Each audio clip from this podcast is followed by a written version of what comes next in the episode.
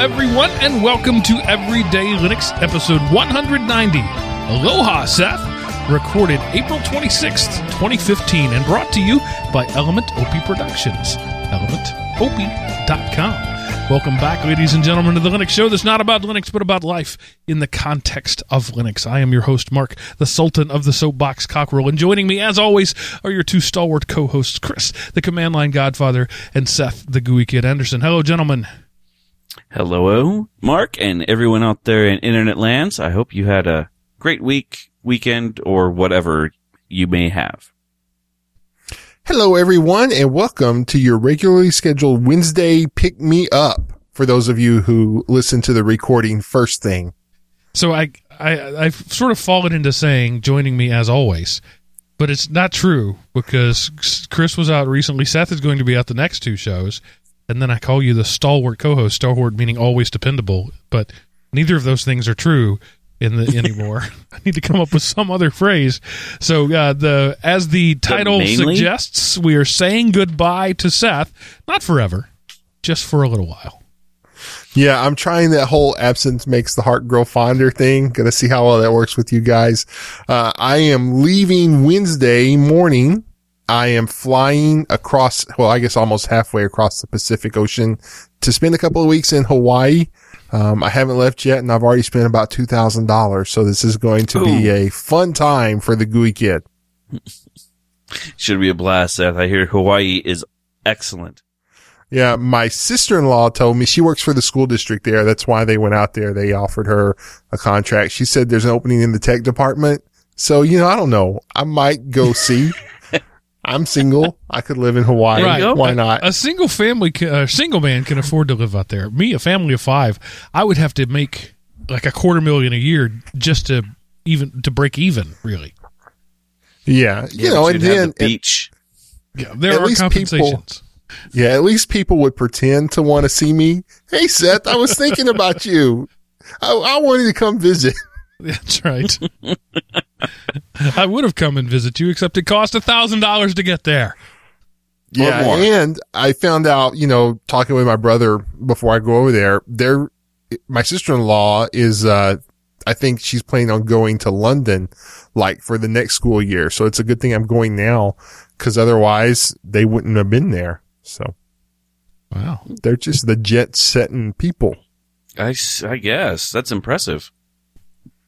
I have a coworker here in Georgia whose wife is from uh, London teaching here in Georgia. So go figure. That's kind of entertaining. So uh, if any if any of our fans out there live on the the big, are you going to actual Hawaii, the the main island? Um, Honolulu's one with the, that, right? or, Sure. I- yeah, I'm going to be on, in Honolulu for like three days. And then I'm going to be a week and a half in Maui. So if you're on one of those two islands and you want to get together, you know, shoot me an email. I will, I'll have a computing device with me capable of accessing the internet. And, uh, you know, who knows? Meet up and have lunch or something. And since you're you go. since you're not international, it won't cost you eighty seven uh, dollars a minute to use your phone there. That's the nice thing about it. It's Yeah. it's it's like a uh, an island paradise, but it's right here in our own country. Right. And, uh, I don't know where my phone is. I need to, I've been looking for it a little bit. I've just been using my company phone. I could have five or six job offers offering me a million dollars a year. My resume online has been found by just the right person and they sent me a voicemail or a text and I have not responded because I don't know where my phone is. And I still, I keep every time I, every so often I think, you know, I should forward my, uh, email or my, my text and phone to my work phone. And then I never do it. So, um, one You of these just- days, man. you should just go get Google Voice and tie all your phones together, so then it doesn't matter. Chris, if I haven't put forth the effort to call forward, I know. I just, yeah, it, that would be cool. I'm a big fan of Google Voice. I have five or six Google Voice numbers. You know, I know you're not supposed to do that, but um, I own my own domain, so it's trivial to spin up a new email address and and link in, and and now they've made you for a while re- tie it to a real phone number. But I found sites like SendHub, things like that that'll give you a disposable phone number. So I link one of those up, get a new Google Voice account, and then let that expire. Um, and I, and so that's how I have like six or seven Google Voice numbers for different. Shame on things. you. I know. I am. Man. I am. I am abusing the system. But I have You my my much so. Obihai that I've talked about. My home phone is a Google Voice. My wife has a Google Voice number. I have a Google Voice number. The show has a, a Google Voice number. Uh, the original Tightwad Tech Show had its own Google Voice number. So that's five we're up to, and I bet there's another one out there somewhere. And Do you still check you- that Tightwad Tech one? It filters over to the Element OP one. Oh, Nah, well, that works. That works. Um, okay, that, that's all I'm going to say. So I do want to say that uh, I stepped into the uh, early 20th century uh, finally and bought a Roku. I've been, you know, uh, I've, I've talked about it many times uh, here that I've experimented with various things for as a media center. Uh, and I, while I love my Pi based media center, ever since I moved to the Pi, I've lost Netflix um, and things that are uh, uh, encrypted like that. So before on my little uh, Windows um, Atom processor device, I, I, I had those things because Windows has the DRM built in. The Pi does not, and th- th- probably never will. Um, right. Even though there's the HTML5 stuff, there's you can sort of hack your way into it, but it's not it's not supported on Or the pretty. device that I'm using right now. It's it's yeah. So I you know I did my research. I asked Chris, you know. You, you, he has several different ones. I asked his opinion. He said, uh, "Spend the money, get the the Model Three." And like a good geek, I did what I was going to do anyway, and bought the cheap one. Uh, so I have the Roku Model One, um, uh, for because it was forty eight bucks, and the other one was seventy three, and that's just Mhm. you know I'm, uh, I'm, I am the tightwad tech. Uh, so I bought it, I hooked it up, and I, we're just really loving it. So I've I've mentioned it before. Our um, pre- primary Netflix device for a long time was the the Wii, uh, which is fine, but it's standard def. Um, so when we moved here to Georgia three years ago, I bought one of those thirty dollar DVD players that has Netflix and v- Hulu and Vudu and those things built in, hmm and that's been our primary Netflix. Uh, and it's fine, except we never got through even a half hour show without it pausing to buffer. Uh, and I was always blaming my internet, uh, thinking that must be it. Till one day I hooked up my laptop to my TV and streamed through a two hour movie without any hitches and went, wait a minute. So that's why I decided to buy the Roku, just see what it could do. And now uh, it, we've had it about a week now, and only one time did it buffer at all, and that was pulling a 1080p thing down from Amazon Prime while the kids had two Netflix streams running at once. So I'm willing to forgive that. Um, yeah, those those Roku devices are f- are awesome. Yeah. So if you're Uh, if you're if you're wondering about it, if you're wondering if it's worth the money, uh, again, in my place, strictly a dedicated um, um, Netflix device was why I bought it. Finding that the Amazon Prime offerings um, are really good too. I never really even explored that catalog because it wouldn't work on my Pi, and I didn't want to mess with it from my computer. Uh, but but just that the advice to just do those two things, um, it's worth the fifty bucks to me. Uh, the kids when I brought it. Uh, when it arrived and I unpacked it, my middle daughter went, "Oh, a Roku! I love those. My friend Autumn has one of those." And and and so she doesn't even talk about watching Netflix anymore. It's watching Roku. They've become synonymous to her. Um, The other thing that I find is really cool about the Roku is if you have once you install the channels, so if you have Amazon, Netflix, Hulu, whatever else, you know, internet service video delivery content system, um, it has that that main panel search will search through all of them. that's cool. So. I've had a couple of times where I was like, well, I wonder if, you know, I was trying to get my kids to watch uh, My Neighbor Totoro. Great flick.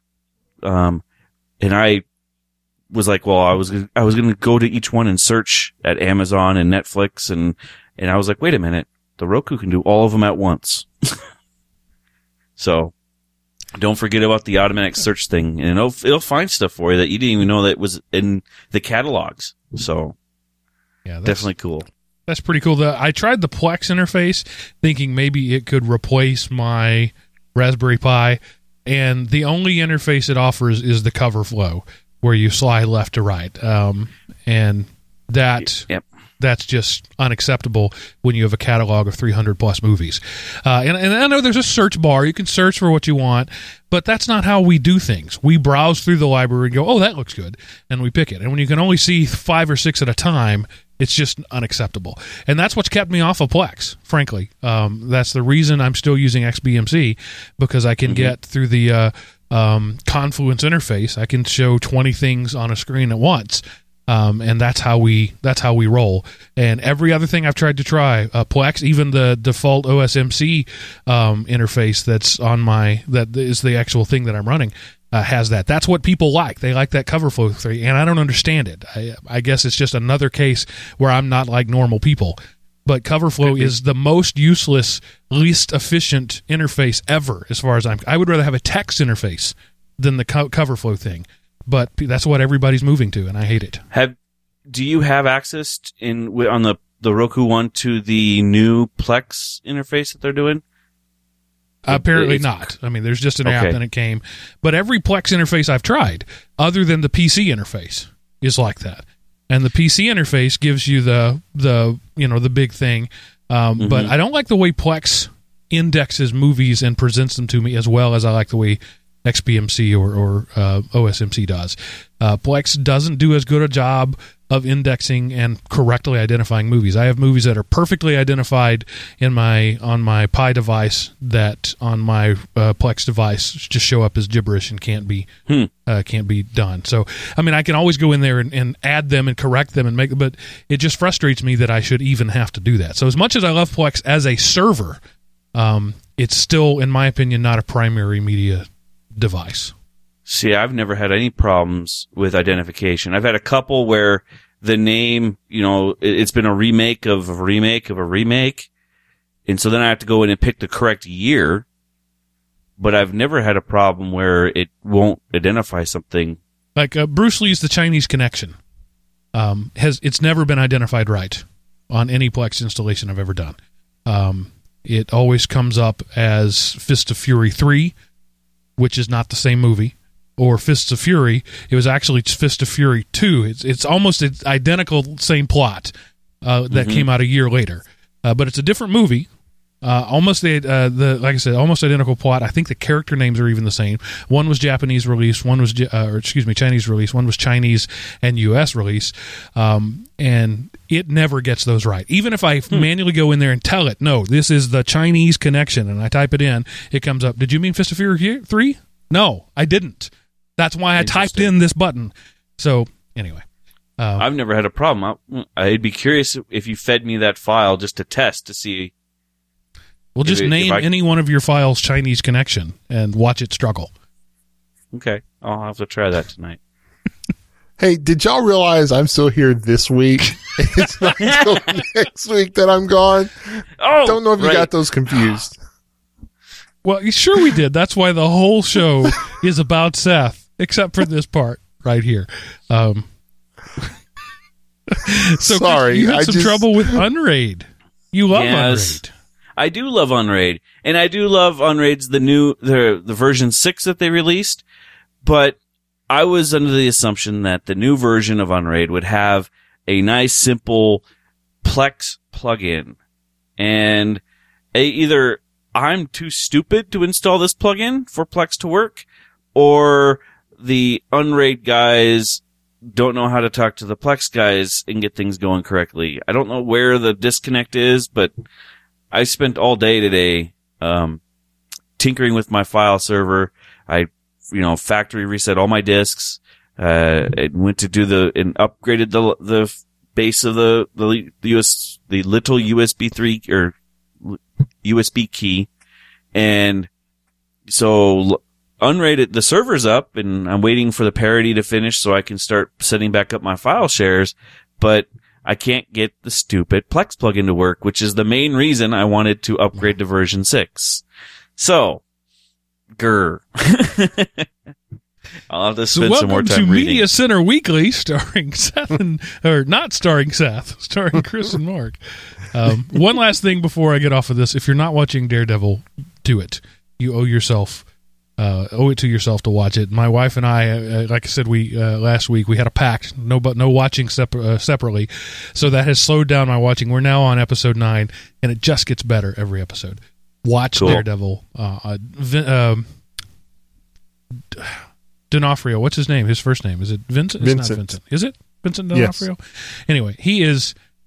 He, we all know he's a great actor from Law and Order. I, one of my favorite roles he ever did was Men in Black, where he played the Bug, and the physical acting he did in that was just stellar, and nobody ever gave him gave him any credit for it. His acting here as Kingpin is top notch, top notch Really? um, just still loving it. Hmm.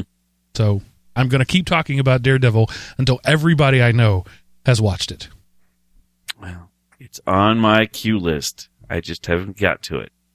And don't forget the Element OP app available on our site. We need more people uh, working on it. Uh, that's all I'm going to say about that. It's still there.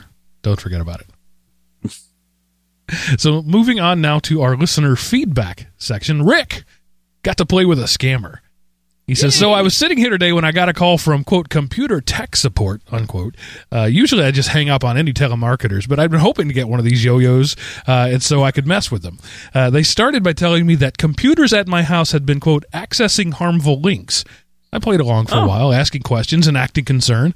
Then finally, I got bored and asked, "So what computer is having the problem?" They said the computer running Windows. I said, "But my computers run Linux, so I, do I still have the problem?" Your computer runs Linux? Yep. Click. and he ends it with that was fun. I love doing that. I, I wish I would get another one of those phone calls because I I, really like playing yet. along. I got one that my, I never got one, but my mom did, and we had fun with that because she's also a Linux user. But she was playing along. She wasn't playing along. She was actually worried, and then the end of it was the same basic click, and she Yeah. didn't know what to do. I, st- Seth, your story is still my favorite, where you played along for a while and then you abused the guy for being a terrible human. I think that's my favorite story of all time. Yeah, I uh, man, it was it was a lot of fun. I wish I wish I had an easy way, and of course I know I just I'm too lazy to do it. Set it up where I could record because I would love to be able to share it with uh with the greater wider world because it was a lot of fun, man. Trying to trying to get them going, and you can tell they're reading the script, Right. and it's just you know having worked in a call center, uh, oh it, it was it was a blast. Great times were had. I, I guess not by all, but by me anyway. So I mean, That's all that matters. if you're calling me, you deserve what you get, right? Uh, right, I kind of So, feel uh, the same way about, uh, you know, I leave my window shades up and, and parade my fat self around naked. I figure if you're looking in my window, you deserve that. Yeah, you're saving someone because somebody will take one look at me and go, "I'm never doing that again." so you know, women everywhere can thank me for walking around in my underwear at house. People are gouging out their mind's eye as we speak. Oh, I'm sure. Yeah. There are some things you can't unsee. Okay, moving on to uh, the next bit of listener feedback. William asks about the Outernet. Said, I wonder if you'd read about the Outernet, outernet.is, uh, and what you thought about it. I think it's pretty interesting, and of course, I'd like to see it become the norm. Pretty limited currently, and I don't know if don't know if it would ever rival standard internet providers in any way. The cheapskate in me would love to see it uh, see free internet for all. So, William, I had never heard of the Outernet, but I went and researched it based on your discussion. I think it's interesting, but it's nowhere near internet access, nor will it ever be. Uh, so, if you're not familiar with the Outer Net, go check it out. It's an interesting idea, um, and it's a it's a post-apocalyptic storage uh, information storage. So some group of people, and I think it may be crowdsourced, uh, gather up information and tag it as what is valuable to be stored on the outer net, and that is stored uh, uh, in space. Um, I, I assume stored there, but certainly delivered from there. So satellites from space using radio signals uh, send down these radio signals, and you can download uh, device. It's super limited. Like right now, uh, because they're not using geosynchronous, you got to wait till your satellite is is over you, and in the time it passes over you, plus bandwidth restric- restrictions, I think you only get like 100 megs of data a day out of it. But you can either purchase or construct an outer net device, which is a receiver of their satellite signals and a Wi-Fi transmitter. So with this device, you can access the outer net using any inter, uh, Wi-Fi enabled device. So you still got to have power. You still got to have Wi-Fi, uh, a Wi-Fi enabled device. Uh, but in a post-apocalyptic scenario, when you have nothing available to you, the outer net can tell you such things as how to build a generator or how to uh, plant and tend certain plant uh, uh, types of food plants. I'm going to say plant over and over again. Um, and, and, so it's a, it's a neat idea. Um, I think it'll never be more than a neat idea. Have either of you guys ever heard of it? Uh, I haven't technically heard of it as that as the outer net. Um, I do a lot of Indiegogo funding, so this came up in one of my Indiegogo. It, I didn't sponsor it because I was like, "Oh, that's kind of cool," but it didn't float my boat anyway. Um, and I know it as the lantern, which is the outer device. Yeah, it's the device, and you know, it was a cool idea, and I it, just I I think I did a the the cheapest. You know, I, am just sponsoring it because I want to throw a dollar at it or something. Uh, but it, it was really cool idea, and they like, if I remember right, they let me look it up really quick. Um, for the lantern, they were looking for. Well, they ended up getting fifty what's almost six hundred thousand dollars. They were, and that's two hundred and forty percent more than what they were asking for. So this is kind of something that everyone's been looking for. There's there's a, a need somewhere. It's kind of cool. Um, I don't know if I would ever, you know, actually go and get it, but it's kind of cool. Ten megs.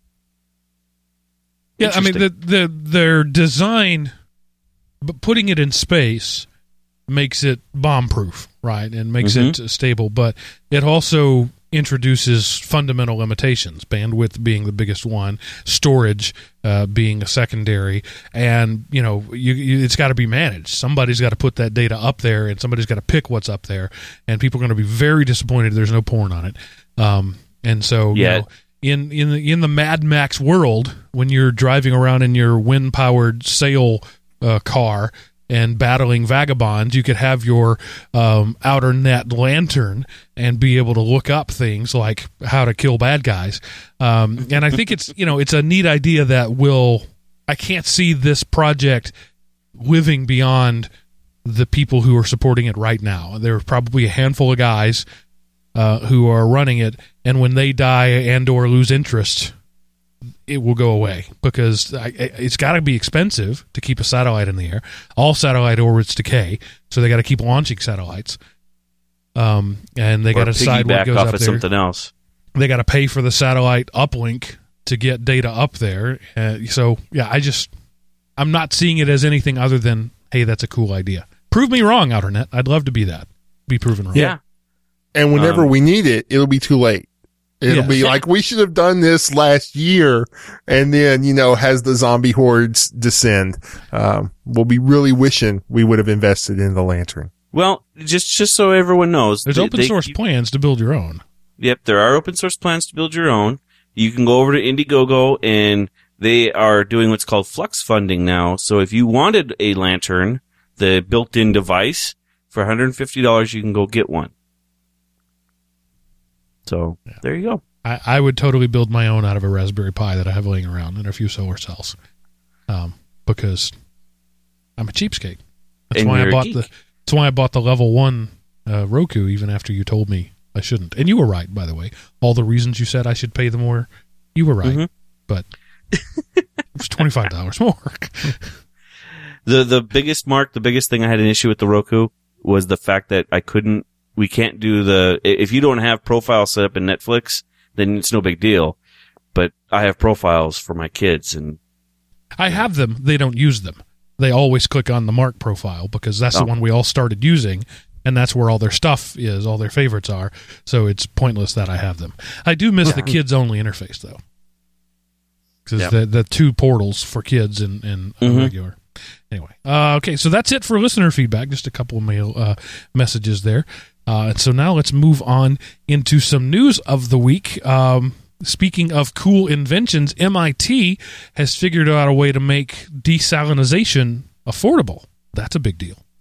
Oh, really? Yeah, this um this was over at um businessinsider.com. I stumbled across this one on some web surfing and yeah, it was kind of cool. They actually they already have a prototype. This is um you know, they're kind of like, you know, as everybody well, I don't know if everybody has, but it's been on the news a lot. The, um, the drought that California is having, um, you know, they're doing everything they can to like conserve water. And so that's like got people thinking, you know, what can we do to have drinkable water in the future? Because there's a, there's a big fear that has sea level rises, a lot of the groundwater that we rely on today will be tainted, um, by, you know, the incursion of salt water. And so they've come up with this thing and they, it already exists. So they, they had, they tested it and they won a $140,000 first prize and it uses solar panels to charge a bank of batteries and then it uses electrodialysis to kind of remove the salt from that water to get, um,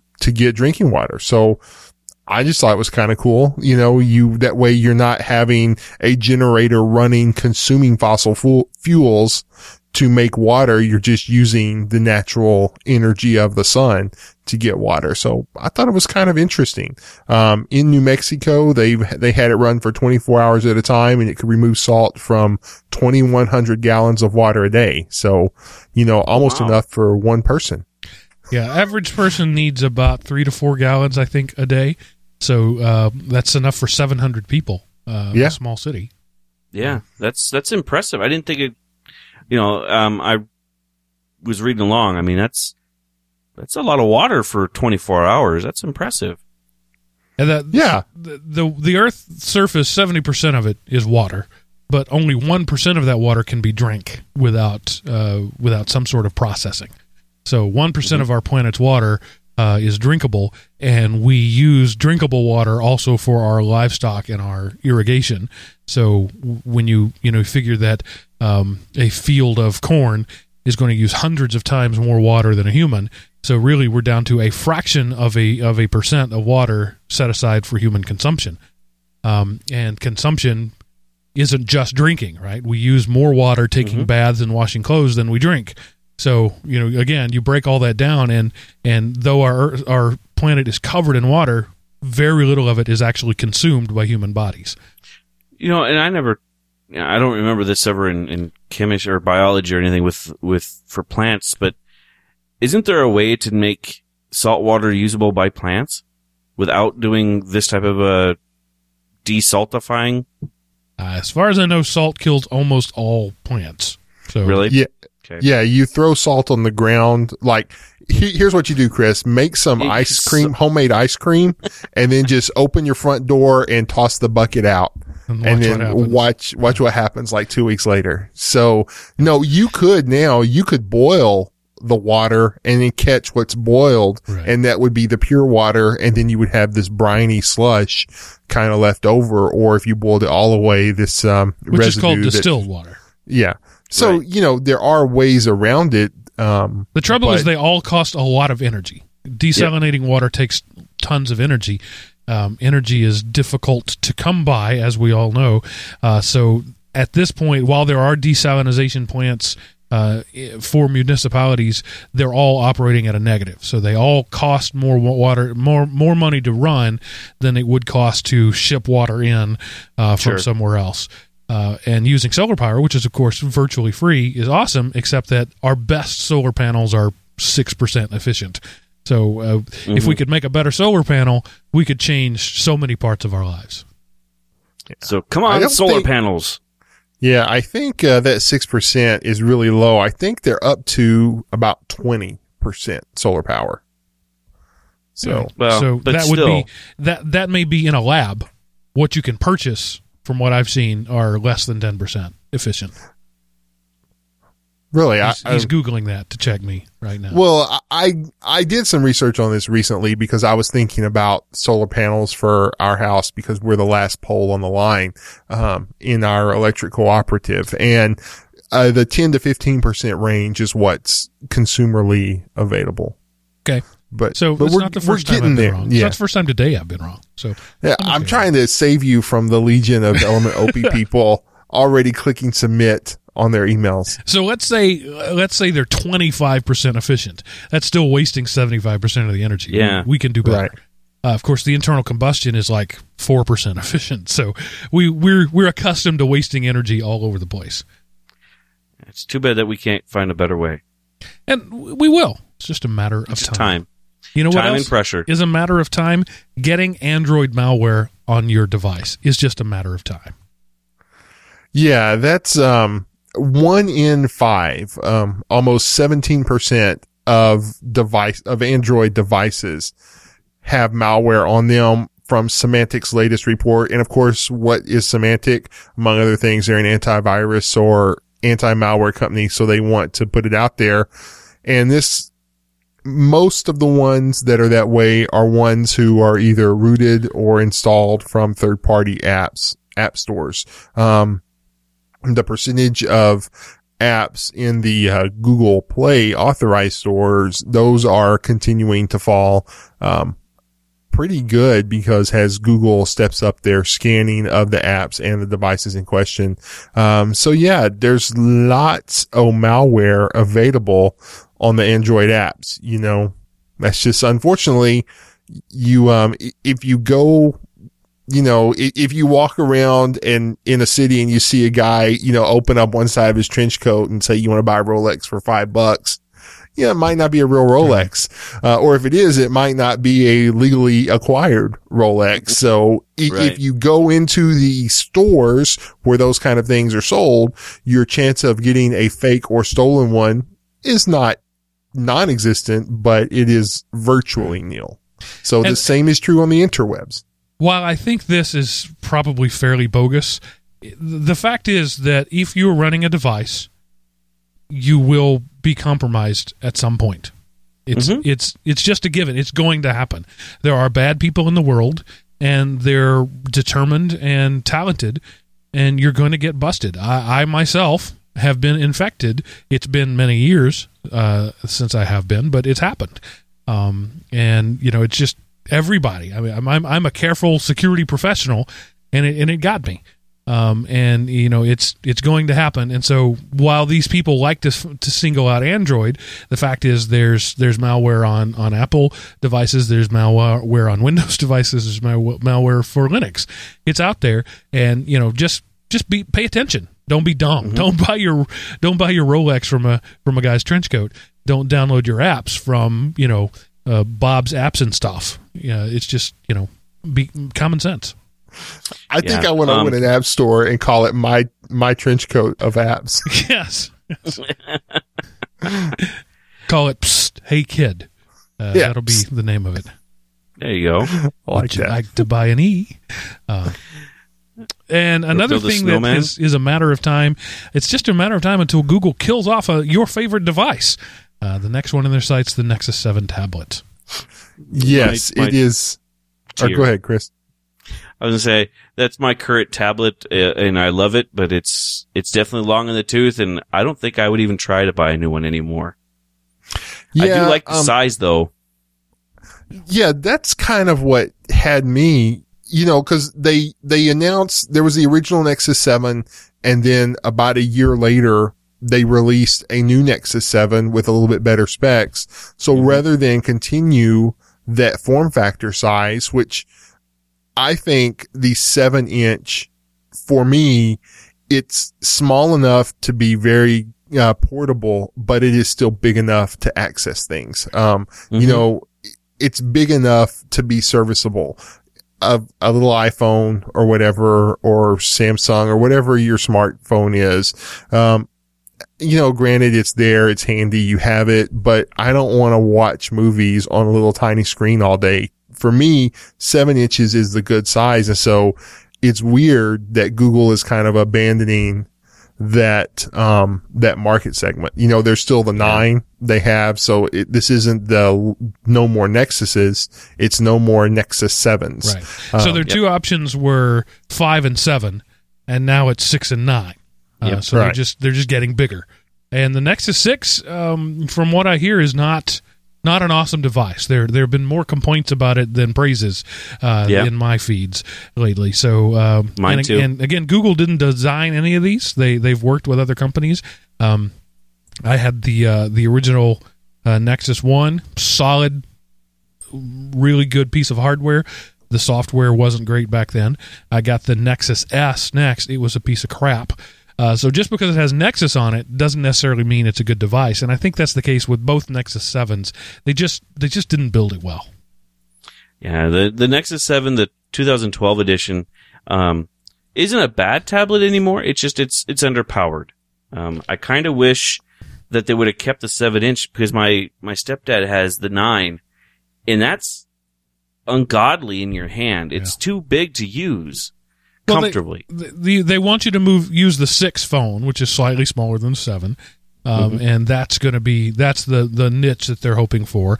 Uh, you know, uh, uh, the a- Apple phone is five and a half, I think. So that six inches is kind of where everybody's looking right now, between five and six.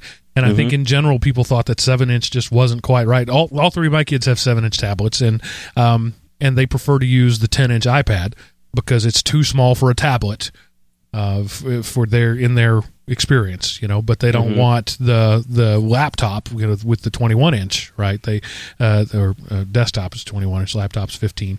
Uh, they don't. That's they don't want that. They want something portable. But seven is too Right. small, and the, the, the iPad range uh, that I have, the 10 inch, is what they want. So I, I think that's the market telling designers that's what they want more Yeah. than the other way around.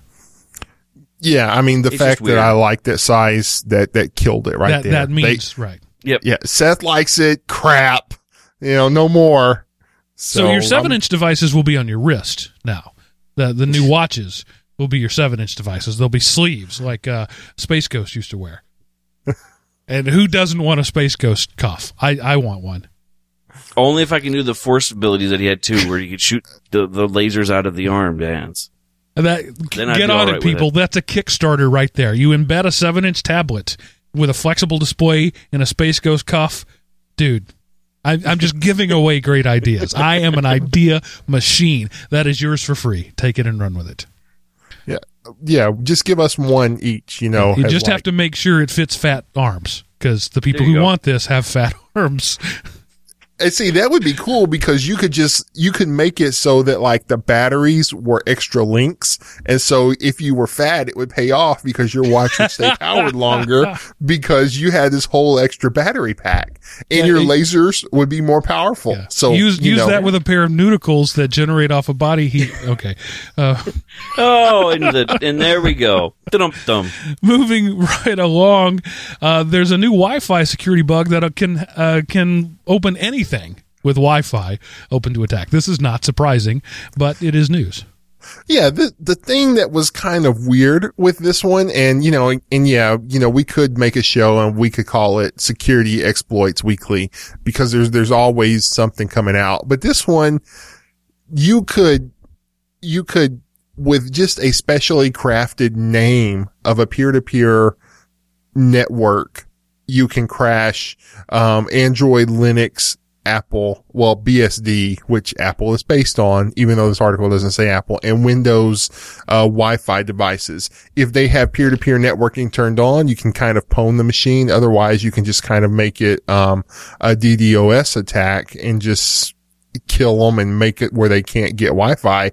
And again, this isn't some, you know, doing a weird magic packet kind of thing. This is just you make the name of your peer-to-peer network this like 489 character whatever and um and it, that was just a random number but all it takes is the name of the Wi-Fi network to crash Hmm. systems Because And the- devices are constantly scanning for SSIDs just to let Right. you know, hey, I've got this one here if you want to use it. Uh, and so all it takes is for it to scan that thing. It's like saying uh, the Superman character, Mixel Pixlick, whatever. You just all you got to do is get him to say his name. Uh, this thing, you know, the Wi-Fi thing. If you get the computer to say the name, That's all it takes. Yep. Wow, I mean, it's I'm So that- really that was way to have all interesting. my comic book off. throwbacks lately here. Space Ghost and what was that guy? I never could say his name. Can you either you guys? Mm, yeah, that- mm, yeah, Yeah, I I, don't know. couldn't. But I know, Something you know, like the, that. but the I thing is, I knew right when you were talking, right with me. I knew it right there.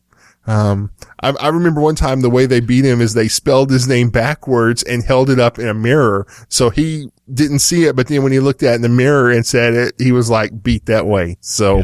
you Yeah, he wasn't very bright. Powerful, but not bright. right. Huh. Which is That- that- that's good for Superman. a total ripoff of the Rumpelstiltskin, by the way. He's Right. just a super powered Rumpelstiltskin. Uh, none of none of DC's ideas or Marvel's either were particularly unique. They just went with them. They were different Yeah. at the time. Yeah, it's like what? What's the difference between Superman and Power Man and Ultraman and Marvel Man and, And or Captain Shazam? Marvel and Shazam? Nothing. The answer is nothing. There's no difference between any of those people. anyway, moving right along. Um, a critical HTTPS vulnerability. This is just vulnerability weekly, Seth. Well, you know, the other one kind of hit everybody, but didn't name Apple. So, and of course, the had to get main reason I did her. this is because the fanboy, the Apple fanboy mythos of the invulnerability of Apple apps. It's just not true. There's no such thing as a perfect app yet. And so this is, there's over 25,000 different iOS apps that are, um, open to eavesdropping attacks. And the thing, um, this one is pretty widespread. There's a, um, a release for an open source networking module that fixes it. But what it, the way it works is there's a vulnerability where this checks to see if your SSL certificate is, is from a valid certificate site. So, you know, Bob's, uh, Bob's Rolex and SSL sites wouldn't work, but you could make up a domain called I'm gonna pwn you sucka.com and you could get a security certificate from Verizon or, you know, Symantec or whoever does it. But with this vulnerability, you could present that has Microsoft.com or bankofamerica.com or Facebook.com or whatever. And it doesn't look to see the name of the site. It just looks to see, is this certificate from a company that your browser trusts. So, um, and there's an update for it. So hopefully they'll be coming out and updating apps to take care of this. But, um, some sites that showed to be vulnerable included such minor sites like Bank of America, Wells Fargo, and JP Morgan Chase, um, are all showing as vulnerable to this particular, um, possibility. So, you know, there's lots of people who the only way they know how much money they have is they pull out their iPhone and they click on their app and see the balance. Well, this particular vulnerability makes it if you're in a public Wi-Fi place, such as, you know, a McDonald's or anywhere, all you have to do is name your hotspot AT&T and half the phones in America will automatically connect to it. And, um, and then, you know, and then they're checking their balance or whatever. And you have, you know, you know, Joe's attack vector weekly.com presenting as bank of bankofamerica.com. And then you've got, you've harvested their credentials. So interesting app, I thought. Yeah, Yeah. It, there there is a new class of people now that uh, the when they want to determine their wealth, they look at their uh, edition i I watch and say, "Yep, still Mhm. rich," and they put it back down. So uh, they don't have to they don't have to look at banks anymore. They can just pull that out of their pocket and go, "Yep, I'm still rich." Um, but it, it it is interesting to note that bank sites tend to be the sloppiest sites in terms Yeah. of security. It's kind Well, of and this, this sad, one isn't it? wasn't their fault really because they're using a good quality third parties networking um, thing of their apps. It's just, but because there was a vulnerability in that and most banking sites use that now, uh, and here's the thing, it, uh, they, they fixed it. So all they have to do is update the app to use the newest libraries and they'll be good. Um, but how many people update their phone on a regular basis? Not a lot. I see a lot of my friends, they're in their little update thing, they'll be like double digits of updates Wow. needed. So, uh, you know, um, So I it just doesn't have always on happen. auto. It just goes and gets them. And Right. every now and then that burns me when something is released and doesn't work, like Lollipop.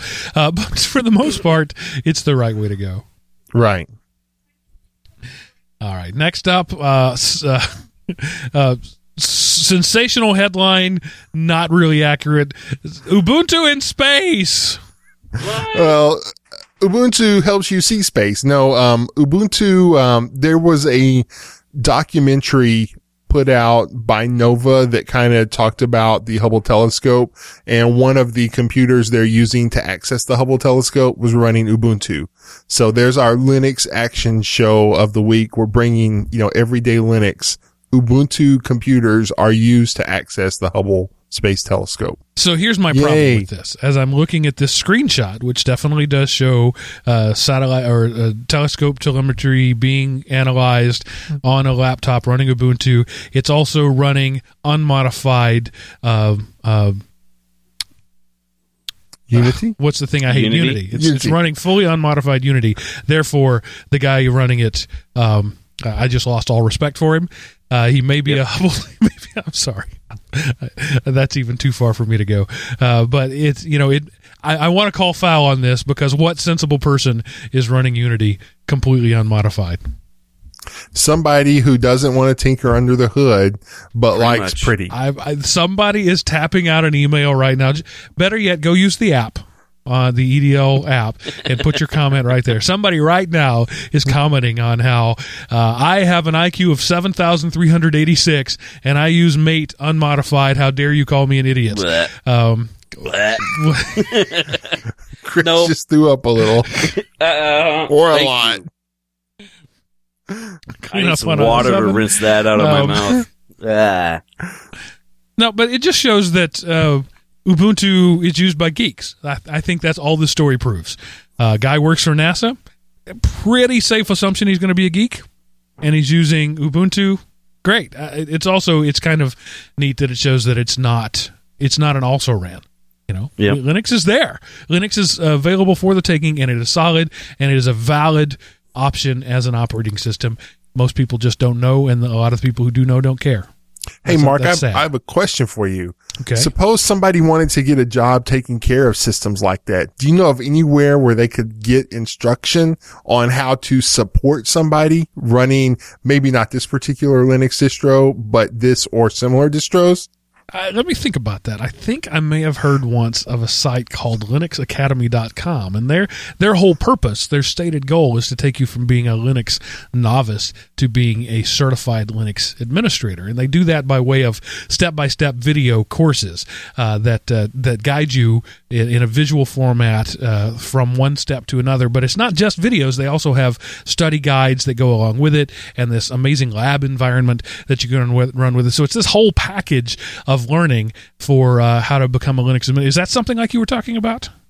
Yeah, it is. I mean, is that just somewhere where it's just like I'm going to school and I got to listen to some professor drone hours and hours on end to find that one nugget that he was saying?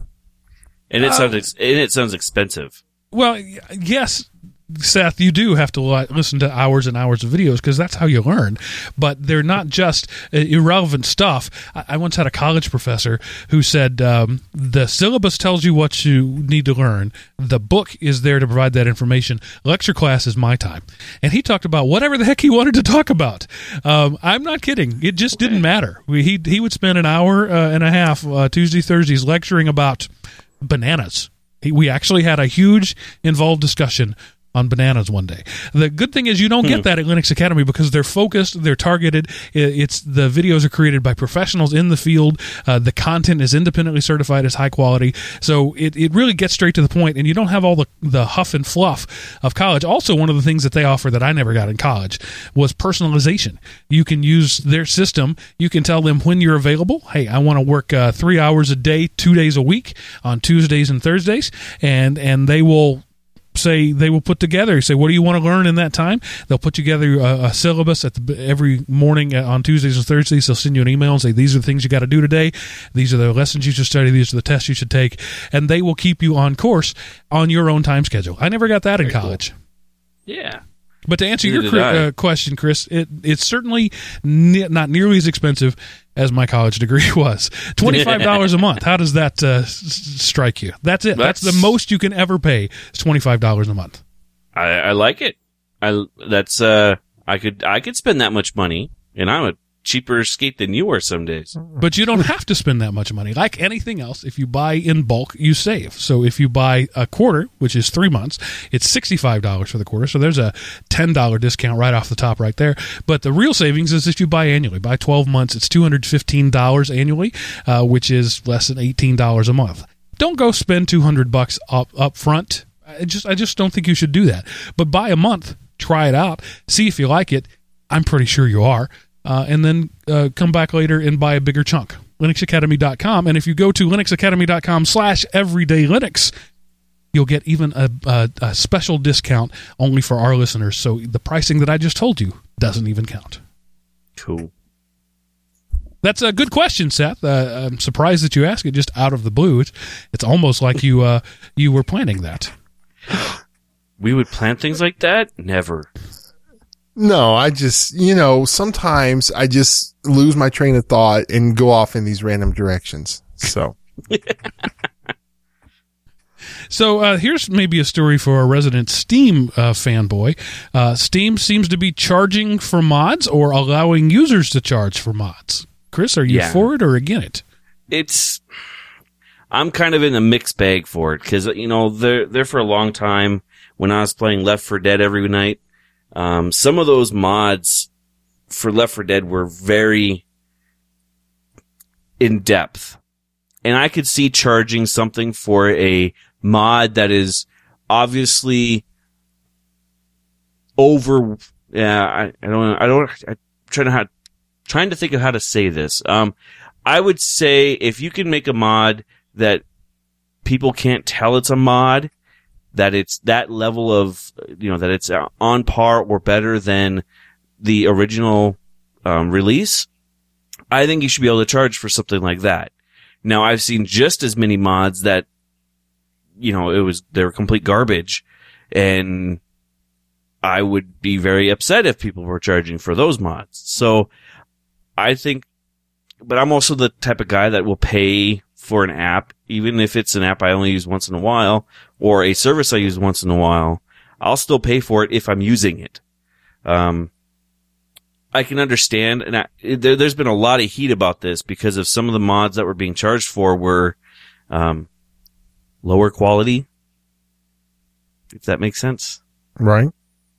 So, um, you know, it, it just, it, it's another revenue for these guys that's, you know, the, some of the mods, and I- I'm not sure which they're put, which, uh, games they're poking on in this article. Um, but, you know, I would say if you got a guy who spends 500 hours making a mod that is as good as the original release, they should be able to charge something for that time.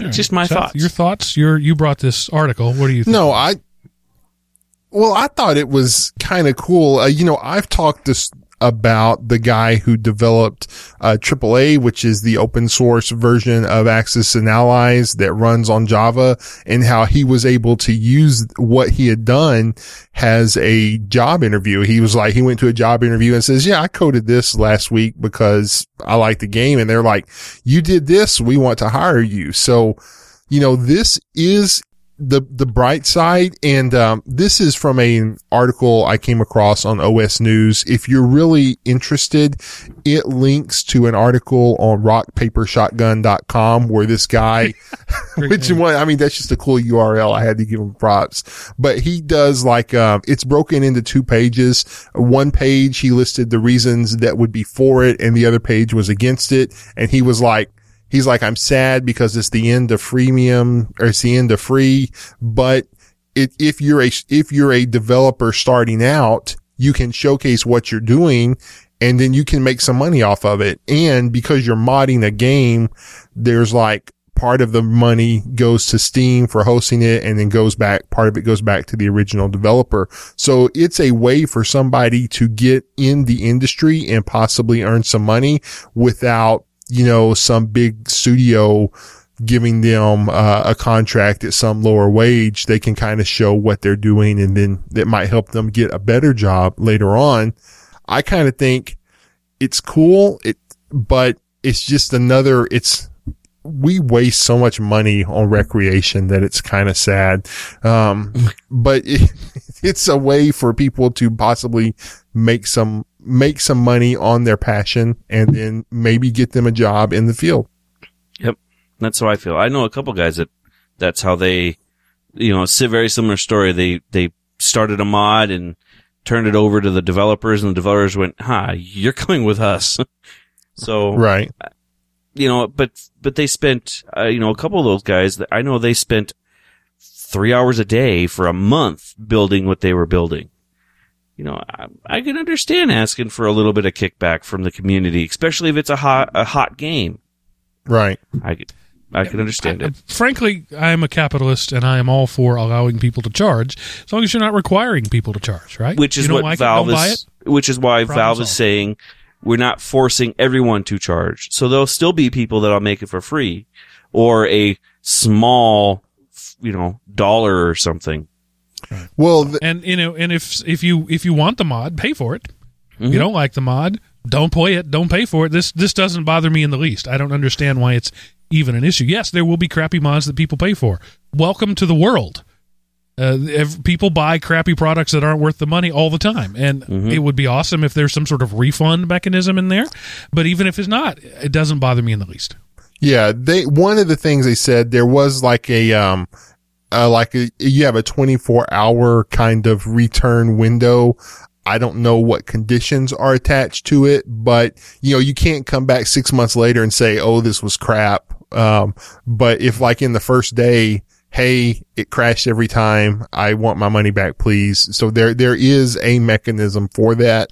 I don't like and so some people will game that. They'll buy the mod, they'll play it in 24 hours, and they'll return the money. And you know, people will be jerks, and there's nothing you can do about that. Right. And Yeah, I- you know, too bad there's Why only that only happens in the internet.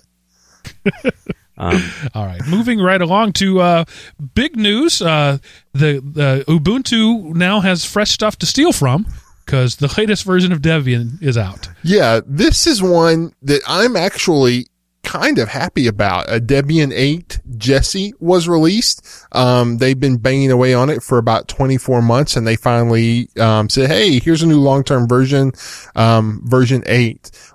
There's a lot of improvements in their support of UFI, uh, the Unified Extensible Firmware Interface. Um, one of the things that I'm really happy to read is, um, support on 64-bit kernels with 32-bit UFI firmware, which is exactly my Asus Transformer tablets problem and why I haven't been able to get any Linux on it in the past. So I've seen these things for sale for like 200 bucks. I'm considering, you know, getting a sec. I seem to, when I buy tablets, I seem to buy one and a couple years later, I buy another of the exact same thing. So I might, I might pay 200 and see if I could put, um, see if I could put some Debian on it. Um, because, you know, I know we're a Linux show, but I love my Windows 8 tablet. It's just, it's perfect for me. And I don't want to lose that to get a, uh, an Android tablet. I mean, not an Android, but a pure Linux Linux. tablet. And I really want a Linux tablet. I was sad that Vivaldi apparently withered and died. Um, I was really looking forward to that. But, um, so there's hope for the, uh, cause a, a lot of the cheap Windows 8 tablets are 64-bit architecture, but 32-bit UFI. And you had, and they were just like, I was like a, a head level senior VP level at Intel told me, oh, you can't put Linux on this because it's a 32-bit firmware on a 64-bit architecture. So now maybe I'll be able to. Yeah, and there's there's other great things here too, right? It's got systemd in it, which some people like, some people say Yeah. is the Antichrist. um, it's it's you know uh, the the UEFI. I refuse to call it UFI. It just sounds too weird. Um, it's got other sorts of things there, but one of the things like the second feature they put in there, no, the very first feature that they put in their news release is faster boot times. Uh, Stop listing that as a feature. Nobody cares Yeah. whether it now takes 36 seconds over 37 seconds. Just Just stop. It's over. It's not worth it. Boot times have way more to do with the hardware than the software. Mhm. Always. Yeah. It'll be interesting. it- I'll I'll have to. I can't wait to put this in a VM. Um, I noticed there for uh, a couple of hours after the release dates that there were some issues with their releases. Um, I don't know if you caught that in the news, but there was a few. So I'm glad I waited. but uh, yeah, I think it's a it should be a good release of Debian. Um, it'll be interesting to see what happens with all of the Debian derivatives after this point. and squeaking in under the wire within nine days before uh, four, uh, 15.05, Ubuntu 15.04 is released. Yes. Um, there's several, of course, you know, it's, it's dot four. So it's time for a new version of Ubuntu. They really strive to hit their release cycle. Um, and so they made it. Yay, Ubuntu. You delivered on time. Whoop, whoop. Vivid Vervet. Yes. Um, there's kind of, in addition to being the desktop and the server and the phone, they've released their IoT offering, um, the Ubuntu Core dubbed Snappy. Um, so if you, um, want to dabble on Linux on tiny single devices, um, you know, whatever you can think of, you might give, um, Snappy a try. It's like their netbook remix, their the new version of it. Yep. Uh, well, but no, it's more designed for cloud devices or Internet of Things type stuff. So it's, Okay. it's, it's a lot more stripped down than their netbook remix, which I loved, which is why it died. so Seth, stop liking things. yeah, Yeah, either that or I think like, I'm just going to like. Apple and we'll see what happens. Maybe they'll pay me money to hate them. Maybe. All right. And so we just did a story about how all uh, Android devices have malware or will have ma- malware, but the registry says, the Register UK says, no, you don't need AV on a phone. Yes. Um, Google, well, they've really done, you know, they haven't just been like, well, it's the Wild West and people are going to die and that's the nature of things. They're really working to make the, um, Android worldview a lot safer. And so, uh, speaking at the RSA conference in San Francisco, a lead developer for Android talked about how, um, um, that Google does scanning for malware so often and it becomes so adept that less than 1% of Android devices has a malware problem. Uh, You know, I mean, I gotta call BS on that because I think that number's probably just a tad bit low. But he talked about, um, and, and here's some things where he's throwing numbers and in the process of throwing numbers, he kind of tripped up because he said, um, spyware installs have fallen by 90%. SMS fraudware installs have fallen by over 60% and malware overall has been cut in half. So if you've lost 90% of this category and 60% of this category, but overall you've only fallen by 50%, that tells you that the other types of malware are still doing pretty good. Um, but at the same time, it, they are getting better. And one of the things Google does is they constantly scan the Play Store looking for uh, fraudulent type apps, and then they will scan your device at least once a week looking for fraudulent type uh, fraudulent type apps. And um, you know, most of the places are Russia or China are the two highest instances of places that um that where they're seeing problems widespread. Yeah. I- You know my rule all statistics presented in percent form are Yep. BS 100% of the time. Right. That's that's my rule. If you're using percentages, you're lying or obfuscating. Uh, but you also know my rule about antivirus. I'm just generally not for it. I don't. I think that most of the time you don't need it. You need a, a good, um, you know, uh, good practices. Uh, and and you know, and I run antivirus on my Windows machines, but I don't on Linux. I don't on my Android devices, and there's no such thing as far as I know on on iOS. Uh, so I I tend to be on the Google side here.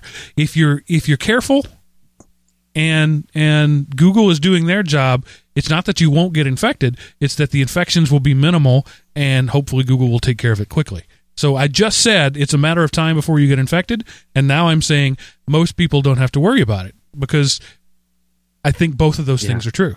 Yes, it is just a matter of time whether you have an AV or not. Doesn't matter. It doesn't Mhm. change that. But I think in your day-to-day life, you don't need an AV. At least on your phone and on your Linux system. On your Windows system, I would not plug a Windows system into the internet without basic AV on it. And even that basic AV is almost not worth it anymore because it seems to be even the basic AV, the very first thing anything malicious is going to do is turn it off. So even that almost isn't worth it. You almost need to have something a little more potent. Yeah, but you got to do you got to you got to take good faith uh, effort, make a good faith effort to stop Nimda and Sure. Code Red because they're still out there, Right. right? And they will still infect a machine in seconds. Uh, so you got to have something out there. Yes, it's not good against zero day. Nothing is good against zero day. That's why zero day is such and a why big it thing. exists. Right. All right. So, any other thoughts on on that in general? Uh, no, I just, you know, like I say, i- if, if this individual category fell by 90% and this individual category fell by 60%, but overall stuff only fell by 50%, that tells you that some other categories gained maybe just a little. Yeah. Um, so, but yeah, you know, I, um, but at the same time, they are, they're really taking security seriously and they are working hard to control and, um, and manage the problem. So I wanted to give them props for that, but at the same time point out the marketing hype that only the fanboys will believe. Fair and balanced and uh, rantful. So And what what show would be complete without a listicle of seven technologies young people don't want to use? Right. These are, you know, um, one, I was thankful for this article because it described what a millennial was. Somebody born, they said between 81 and 96 and just be careful cause like any site, it has these ads that pop up and if your mouse gets caught over one, it will blast you. And if you're wearing headphones, you might go deaf. Um, golly, I hate browsing the interwebs. Um, it's, it's almost no fun anymore. Um, AdBlock Plus told me 16 ads were blocked. I got this site. 17. that's awesome. yes, but uh, first among them is dumb phones. Uh, So let's just go through the list, Seth, Okay. and then we'll discuss them Okay. later. So number one, dumb phones. Number two, you take it. uh, ebooks. So uh, they don't like ebooks. Number three, landline phones. Um, if you don't have a, a smartphone, apparently they just don't want to talk to you. Number four, online advertising. Number five, traditional television. Number six, voicemail. And number seven, websites that aren't mobile optimized. Like this site. All right. So let's take this from the top. Nobody wants to use a dumb Right. phone. Period. End of discussion. Well, Grandmas still like them because they get confused. But at this day and age, um, yes, millennials don't want to use a dumb phone. Neither does But anybody else. they should still at least use it at once. I think so. Cause then they, when they graduate to a smartphone, they actually, you know, realize They know what's what they're getting. That's what I did with my son. He's got a dumb phone. He hates it. He never carries it. But No. when he gets, if, when he gets his smartphone, he will then be a little more diligent about carrying it and taking care of it. My kids will never have a dumb phone. They they have the home phone now. They have tablets when they get a phone, which will be uh, my arbitrary rule is thirteen. Um, we'll we'll discuss it at thirteen. That doesn't mean on your thirteenth birthday you get a phone, but that's when we can start discussing it. Uh, they will be a smartphone, and it will be an Android smartphone because I live in the Android ecosystem. Therefore, my children live in the Android ecosystem, and if they want an iPhone, they can go pay That's for it themselves. Um, all right, number two on the list, ebooks. Yeah. Um, I don't know that I agree with that, but again, I'm an old guy. Uh, but there's a lot of Kindles being sold out there. Maybe they're just to old people.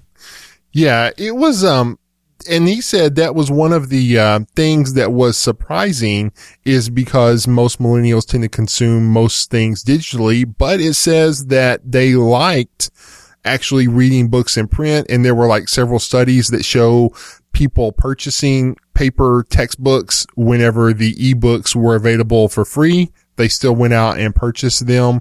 Um, I, I really think that's just the hipstery thing to Yep. do.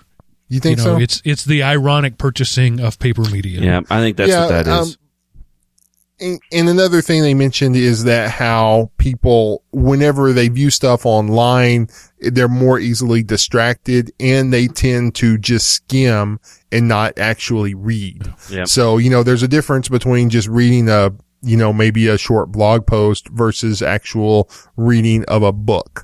So if you're going to read a book, a lot of, you know, like I'm somebody, I consume a lot of stuff online and I've, I've read a few books electronically, but I love the paper. And so, you know, I, I won't necessarily never have ebooks. I have a couple of ebooks, but I prefer paper. So Yeah, and I'm totally the other way around. I would much rather read off a screen than off a paper.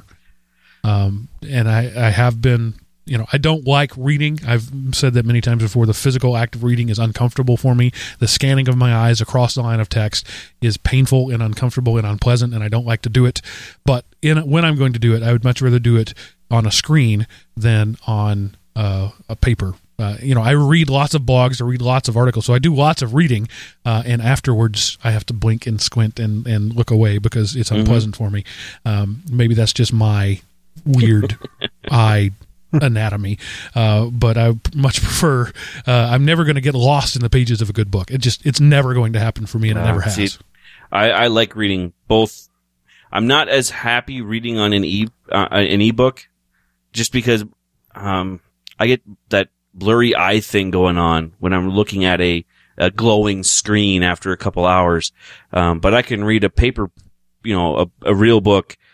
I could sit there and just read it until I'm at the end of it, and then go, "Oh, That's why I think e-ink is the perfect blend Mhm. because it, it the mechanics of it is exactly like Yep. reading ink. It's color. It is ink. It's it's ink on dots, right? Exactly the same as something printed um, uh, with like a dot matrix printer. Uh, so and there's no backlighted screen. I think that's the the great way to go. And why would you want one book when you have a thousand books? Uh, but the the issue is most people don't want two devices. They don't want a reading device um, and a general purpose Mm-hmm. device. So they they end up reading on tablets and have the problem Yep. that you're talking about. Yeah, it's just like, you know, Tuesday I took a day off work and I drove to a park, uh, and I started reading and I finished the book, uh, you know, about six and a half hours later. So I just, I can't read an electronic book. Uh, and, but again, I've never read on e-ink, but, um, the, the electronics, you know, I, I couldn't do that for six, six and a half hours, but I can paper. So I love the paper. And and I think we're the last generation. Uh, this says no. This says millennials agree, but I, I really think that's a fad. Next three landlines. No need to discuss this. Nobody likes landlines, whether you're old or young. uh, most of the time, the only reason people have a landline is because they've always had the same number. When you move to a new city, most people don't bother to get a landline. They might get like a a, a digital line that's connected at their home through AT and T or something like that, but it's not a landline. Anymore. Right. there's Yeah, to go I that don't one." disagree. Yeah. No, no, No. discussion on that one because everybody hates it. Online advertising again. Who who likes online advertising? Online advertisers. They are the only ones who do. Uh, But they do sponsor Well, you have uh, pined for it heavily several times on this show. So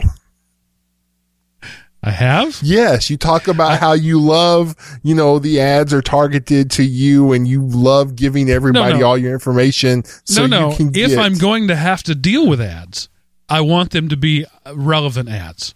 And and we, we have to we have to understand that stuff gets has to get paid for. right.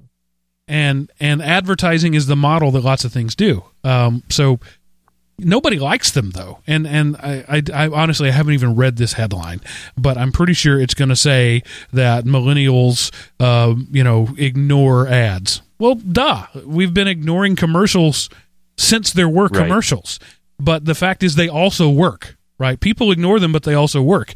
That's why that's why advertisers are still using uh, print ads on billboards and television ads and radio ads because they work. Um, and I, I like the fact that if I'm going to see an ad, it should be used. I don't ever want to see another ad for Massengill feminine hygiene products. I should never ever have seen that ad in the first place. I don't have the parts for that. But uh, that's old media advertising is just blast and hope.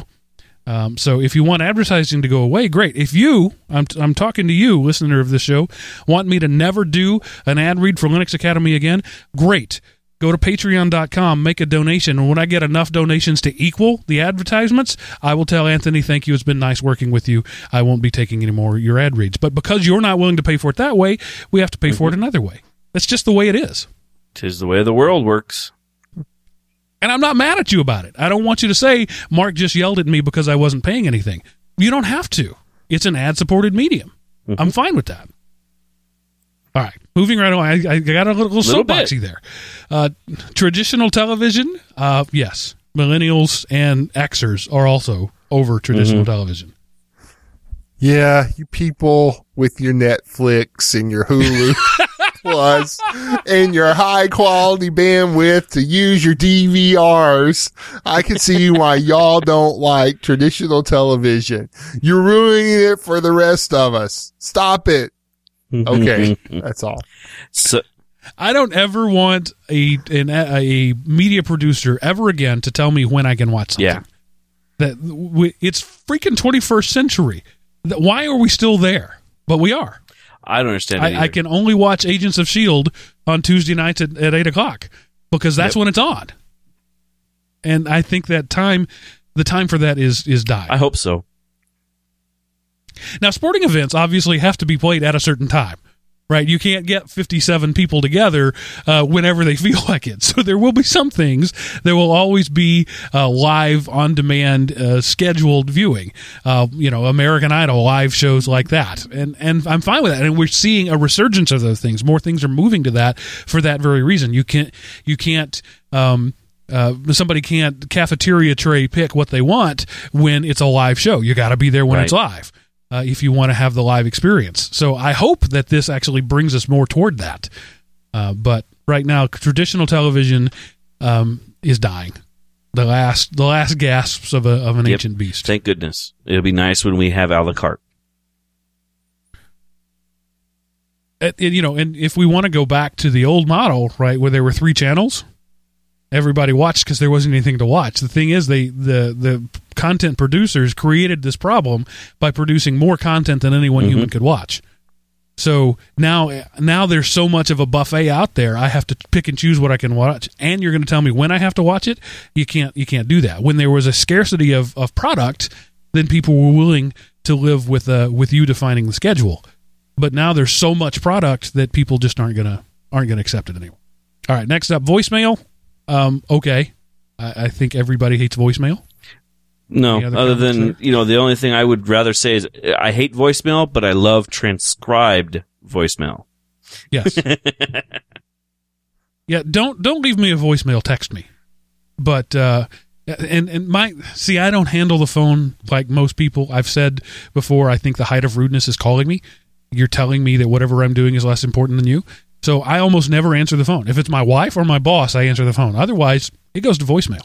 If you call me and I don't know you and love you as a person or depend on you for a paycheck, it's going to voicemail. Period. End of discussion. It's just Well, going. I'm glad I know where I sit. Um, so, so you leave me a voicemail or you send me a text, uh, and and that's the way to do it. And Seth, you wouldn't even know if you have any voicemail because you don't even know No where your dang phone is. Yeah, I mean, you know, I lament nobody calls me. How do I know I haven't had my phone for like, Yeah. um, how long have I had my car? So I guess maybe two or three months I've been without. Did you sell it with the old car? maybe? No, I think it's in the back of whenever I transferred all the junk from my old car to my new car. I put it all in the back of the new car. And, uh, that's part of what I was doing this afternoon was I was like going through saying, wow, I've had this trash back here for three months in a trash bag. I should throw it away. Um, so, um, I'm hoping it's still back there at the bottom. I haven't got all the way through it yet. All right, and the last one, number seven, websites that aren't mobile optimized. Um, I don't know that I agree with this one. What do you guys think? Um, I, I I wouldn't say mobile optimized. What I would say is the ones that don't move with your browser. So mobile optimized usually means that it, it scales according to what your what your device you're reading it on. So, but the funny thing is, is this website that this is all about isn't mobile friendly. It doesn't dynamically resize the site with, you know, depending on what size your, your window is. So that kind of makes me laugh. Just a big chuckle inside. Yeah, Yep. I don't mind mobile optimized or I, I guess I don't mind. I want it to look decent on a mobile site, but at the same time, if you focus on mobile, then you lose so much of what a website can do. But you know, I mean, that ties in with the millennials love smartphones. And if it's not a smartphone, it doesn't exist, blah, blah, blah. I just, I think you have reduced the web and everything it can be into this little tiny thing you can fit in the palm of your hand and you're losing so much.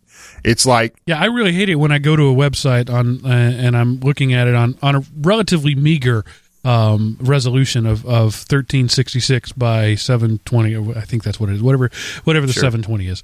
Um, yeah, and that's that's not high resolution. That's fairly standard. In fact, even small by some comparisons. And there's four inches of white space on either side of a column of Yep. a web page.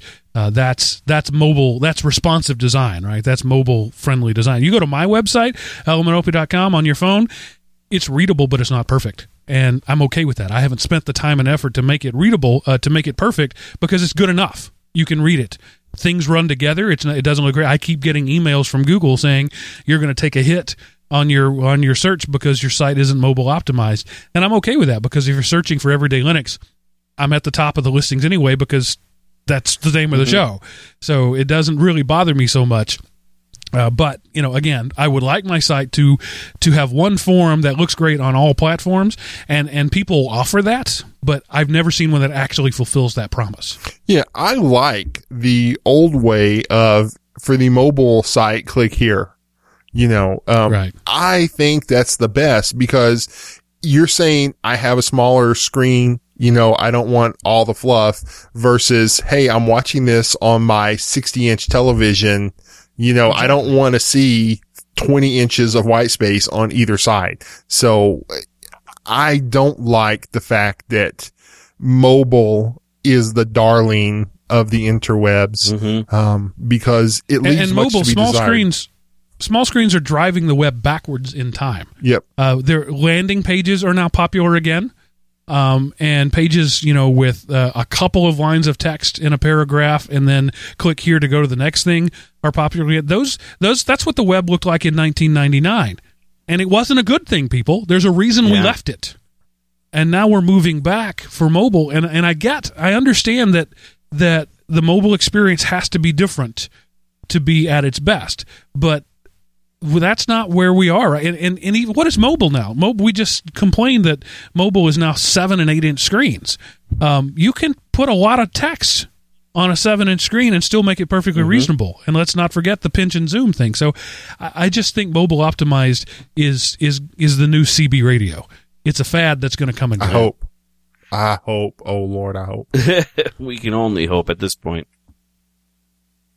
And you know, another thing that's super popular right now is low contrast. Let's have light gray text on a white background. That, that's for millennials. They have the the retinal resolution to handle that. You hit forty, you start losing the ability to read that. Um, and you're you got to understand, people. You are alienating a huge chunk of your audience when you choose to be designy like that. Um, and you, you you can't focus on the twenty somethings for everything. I understand they're the people that you're looking for. The millennials are the people who are paying for things right now, um, and and the hipsters are are are where it's at.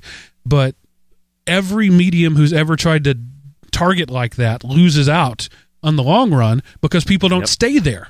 And the people who are at that age change their opinions very rapidly. Hello, MySpace. you targeted the young audience, and look what happened. Facebook targets the grandparents, and they've got a billion users. Kind of amazing how that works. There's a whole lot more old people, and there's more coming every day.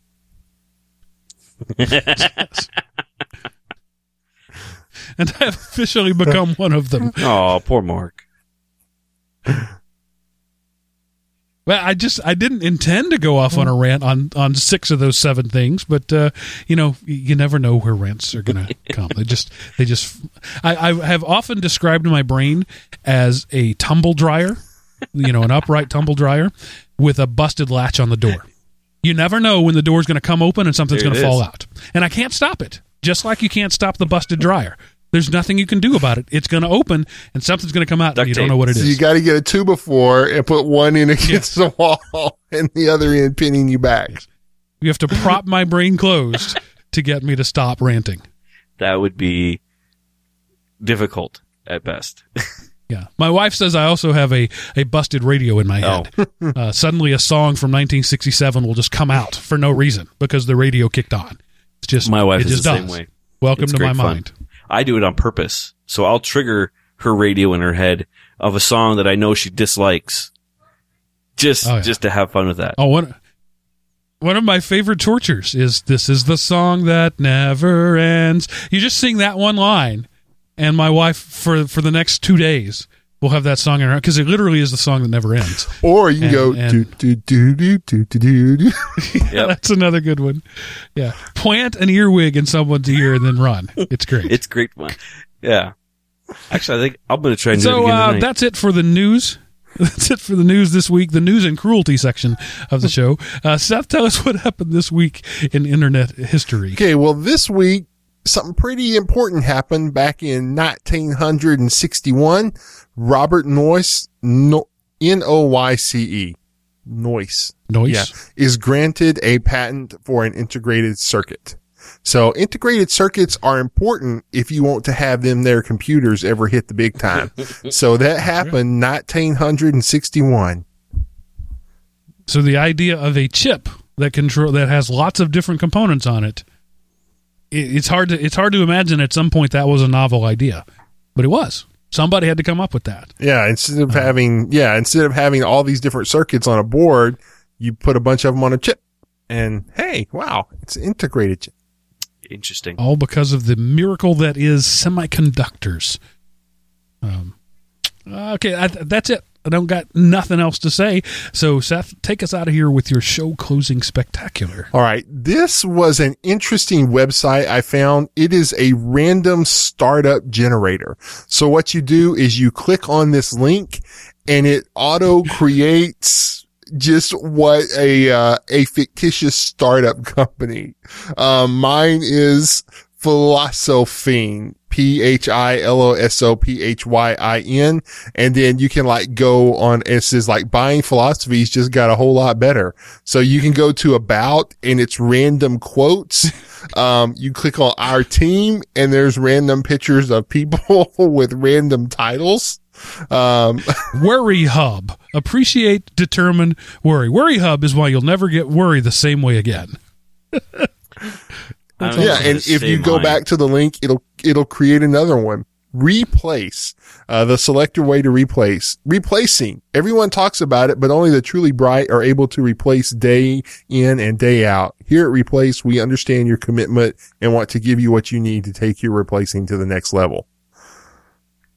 I got Wriggle I Esther. got a good one.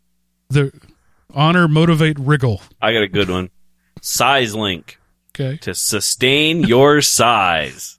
So buying size is just get a whole lot better. Stretch for those who stretch. Metalit. Metalit is revolutionizing the way people think about metals. So I just thought it was, it was kind of cool. Um, and, uh, it was kind of funny. Some of the stuff it generates, I've, uh, I've clicked on it a lot. I ain't never seen the same one twice yet. So I'm not saying there's an infinite number, but, um, they seem to be rather complete with meet our team and try it now links. Yes. I mean they've they've really gone all out. Uh, you shouldn't think about whether to apply. Just do it. It's a unique opportunity to meet an awesome people and change the world. Courtney Stephen, Torrington, Connecticut. As seen on a bunch of other w- random stuff. Yeah. That's great. But if you click on the try it now, it doesn't do anything. doesn't take you anywhere. It just drops you to the bottom by the sponsors. That's funny. But yeah. So, uh, Or you could yeah, sign thought up. It was I could sign up and find out about Square Hub. Your earned But when you go to, when you click to sign up, it says it's a startup generator and it's not a real company. So it won't let you sign up. But anyway, I, I just thought it was interesting and fun to play with. And, you know, maybe our guys out there, uh, in the vast nether regions of cyberspace. Sorry. Don't even know where that came from, but maybe they'll like it.